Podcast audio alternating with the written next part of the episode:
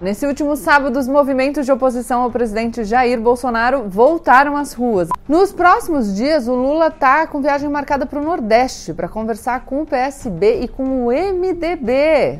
A oposição precisa sim das pessoas que não estão nas ruas e das pessoas que elegeram o Bolsonaro e estão arrependidas.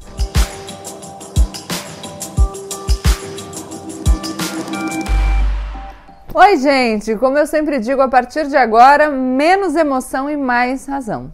Menos emoção, tá? Que nenhuma emoção não vai dar, porque, enfim, a gente tá vivendo no caos, né? Mas aproveita e com racionalidade, se inscreve no canal, compartilha esse vídeo com seus amigos e o que mais? Deixa o like, isso aí.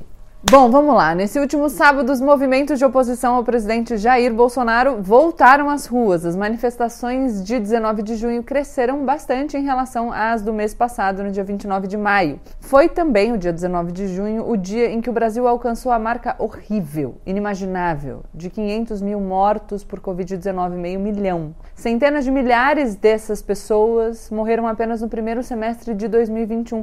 Morreram de uma doença que já tem vacina. Foram meio milhão de brasileiros, muitos, muitos deles poderiam ter sido salvos se não fosse a má gestão e a má vontade do governo federal. E foi por isso que uma multidão foi às ruas no sábado.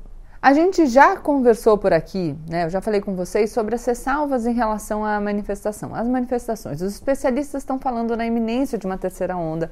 As mortes diárias por Covid estão aumentando de novo.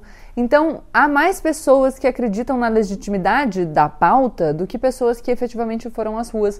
E isso porque elas têm dúvida, essas que não foram, essas pessoas que não foram, têm dúvidas sobre a estratégia e a sabedoria desses atos. Querem ver como é delicado? O ex-presidente Lula, principal candidato da oposição, pelo menos por agora, escolheu novamente não ir aos protestos, uma escolha absolutamente estratégica para tentar deixar a discussão eleitoral mais longe das manifestações, embora isso seja muito difícil, e para exatamente se diferenciar daqueles que promovem aglomerações, como o presidente Bolsonaro. O Lula sabe que ele não vai ser eleito só com os votos de quem foi às ruas, então ele precisa pensar estrategicamente sobre como ele vai manter esses votos, mas também conquistar outros. Embora o Lula tenha permanecido firme nessa sua postura de não comparecer, nas redes a gente viu uma diferença clara de posicionamento das oposições em relação ao último protesto. E isso porque nos atos do dia 29 de maio, eu sinto que as lideranças políticas ainda estavam testando a água. Sabe, o Lula não fez referência aos protestos nas suas redes em 29 de maio e o Ciro, na época, publicou um vídeo em que falava que ainda não era o momento por conta da pandemia.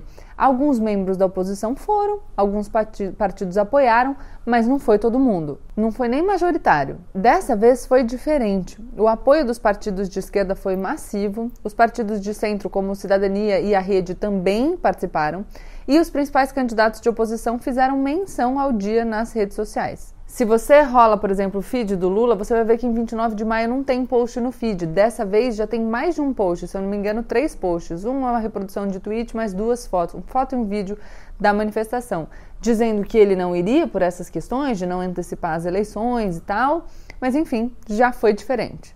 Parece claro, portanto, que se antes tinha um teste, agora a oposição já está convencida da importância de ir para as ruas, mesmo nesse momento toda a oposição? Não, nem toda. Calma que a gente vai chegar lá. O que eu queria era justamente trazer para vocês algumas reflexões. Eu, eu fiquei pensando aqui sobre quem está do nosso lado na convicção de que o presidente Bolsonaro é sim responsável pelo caos instalado no nosso país e que por isso não merece mais, ele não merece mais ser o nosso presidente da República. Então vamos lá. O Lula, sobre quem todo mundo fala, né? Ele diz que não quer transformar as manifestações em ato eleitoral.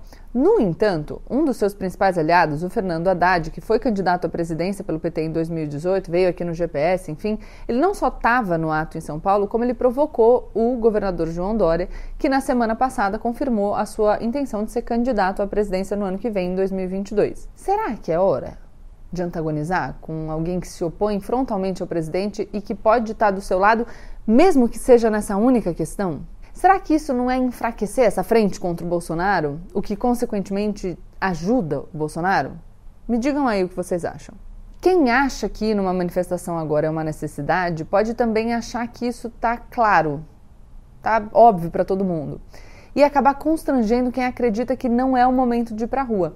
Seja por conta do avanço da pandemia, seja porque não acredita na viabilidade de um impeachment. Enfim, não foi para a rua por alguma dessas razões. Será que esse clima de só quem concorda absolutamente comigo é o melhor? Eu queria chamar a atenção de vocês para esse tipo de comportamento, porque, embora publicamente, nas ruas e nas redes, o movimento seja esse de ah, se você não acha que para rua, então você não serve, blá, blá, blá. na política a história é outra. Vamos, vamos voltar a falar do Lula, já que a gente começou falando dele? Na semana passada, o Lula foi ao Rio de Janeiro, berço do bolsonarismo, para conversar com o prefeito Eduardo Paes, do PSD, e que até outro dia era do DEM. Também conversou com o deputado Rodrigo Maia, do mesmo grupo político. Rodrigo Maia, que durante um tempo, enfim, teve aí o apreço de parte da oposição ao presidente Jair Bolsonaro e que depois foi muito atacado porque não teve coragem de dar andamento ao processo de impeachment. Enfim, já falei aqui para vocês que não era só uma questão de vontade dele como presidente, ele precisa dos votos, porque senão o rebote pode ser melhor para o Bolsonaro. Vídeos antigos. Nos próximos dias, o Lula está com viagem marcada para o Nordeste para conversar com o PSB e com o MDB. Pois é, aquele mesmo MDB do Michel Temer que conspirou para tirar a Dilma do poder.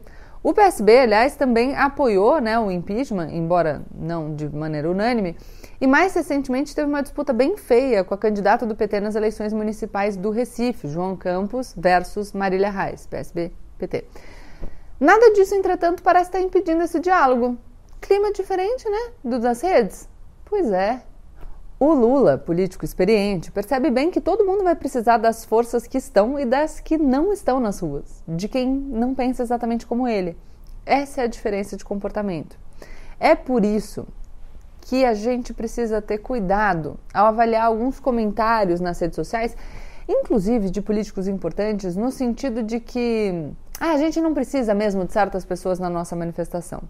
Isso para falar das pessoas que não foram para as ruas por motivo X ou Y. Funciona para lacrar nas redes e conseguir visibilidade para um cargo no legislativo, por exemplo. Para ganhar a presidência da República, não. Porque para ganhar a presidência da República a gente vai precisar sim.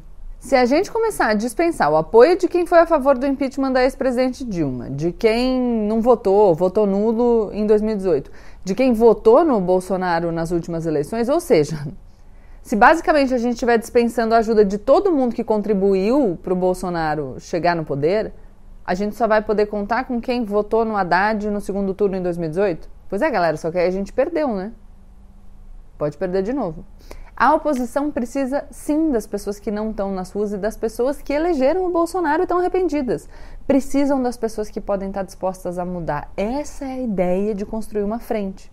E ou a oposição compreende o que perdeu, por que perdeu, ou a gente vai perder de novo a história da arrogância que nos faz distraídos.